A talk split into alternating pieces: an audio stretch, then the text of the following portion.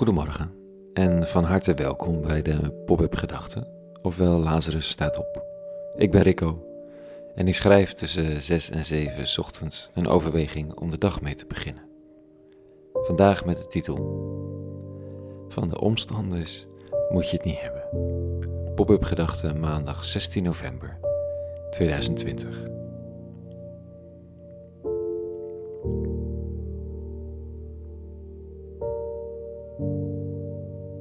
Er is geen draagvlak voor, zeggen ze dan.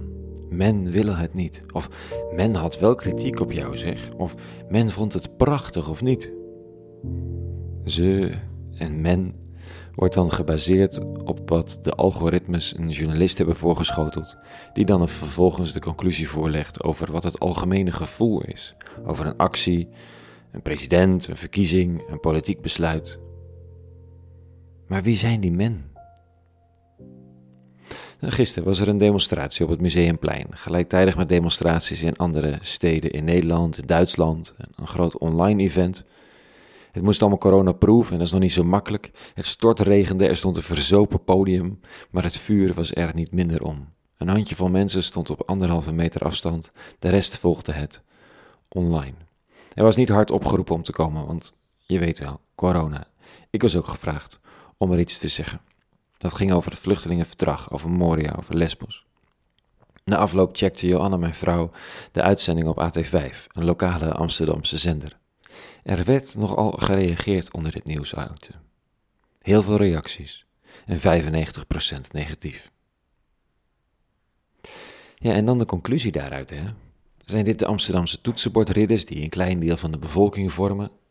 Of is het nu eenmaal waarschijnlijk dat mensen die op fora reageren anonieme haatkonijntjes zijn? Of zijn de demonstrerenden de uitzondering, degene die vinden dat wat er nu op Lesbos en in andere vluchtelingenkampen gebeurt zo ongelooflijk mensonterend is, dat ze niet kunnen en willen zwijgen, coronatijd of niet? Of vinden het eigenlijk allemaal dat het echt niet kan wat daar gebeurt? Wie is de men? De men die wat vindt. En is men een beetje betrouwbaar? Nou, de vraag stellen is een beantwoorden. Voor nu en alle tijden, 2020 en het jaar nul. Dit staat er vanochtend in de lezing van de dag. Toen hij, Jezus, in de buurt van Jericho kwam, zat er langs de weg een blinde te bedelen. Toen de blinde een menigte voorbij hoorde komen, vroeg hij wat er gaande was. Ze zeiden tegen hem: Jezus uit Nazareth komt voorbij. Daarop riep de blinde: Jezus, zoon van David, heb medelijden met mij. Degene die voorop liepen snauwden hem toe dat hij moest zwijgen. Maar hij schreeuwde des te harder: Zoon van David, heb medelijden met mij. Jezus bleef staan en zei dat men de blinde bij hem moest brengen. Toen deze voor hem stond, vroeg hij hem: Wat wilt u dat ik voor u doe? De blinde antwoordde: Heer, zorg dat ik weer kan zien. Jezus zei: Zie weer, uw geloof heeft u gered. Onmiddellijk kon hij weer zien en hij volgde hem terwijl hij God loofde. Alle mensen die getuigen waren geweest van dit voorval brachten hulde aan God allen. Men snauwt, hou je smoel, terug in je hok, hou je koest met je geschreeuw. We zitten hier net fijn en juichend de grote goeroe uit het onooglijke Nazareth te volgen en dan zit jij met dat blinde hoofd er tussendoor te schreeuwen. Doe eens niet.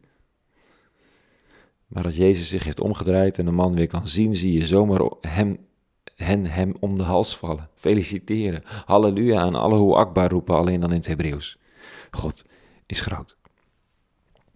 Men heeft geen mening, men is geen draagvlak. Men drijft mee met de golven van het moment. Men hobbelt achter de man van Nazareth aan en wil niet gestoord worden door schreeuwende blinde mannen. Men golft mee terug als de man van Nazareth zich omkeert. Men juicht om genezen schreeuwende blinde mannen en golft verder met de flow van het moment. Het is belangrijk om te constateren dat de omstanders ruis vormen. Irrelevante ruis. Hardnekkig en soms zeer pijnlijke ruis ook van Zwarte Piet-adepten die een jaar later heel verontwaardigd kunnen zijn over de racistische kenmerken, tot vluchtelingenhaters die graag meejuichen als we als Nederland serieus mensen zouden ontvangen in ons land voor een eerlijke procedure. Kan dat? Jazeker. Check maar bovenstaand verhaal uit jaar nul en allerlei voorbeelden uit de hedendaagse praktijk. Volksgunst kun je makkelijk verspelen, makkelijk winnen en is eigenlijk dus een irrelevante categorie wat twee vragen oproept voor de komende week.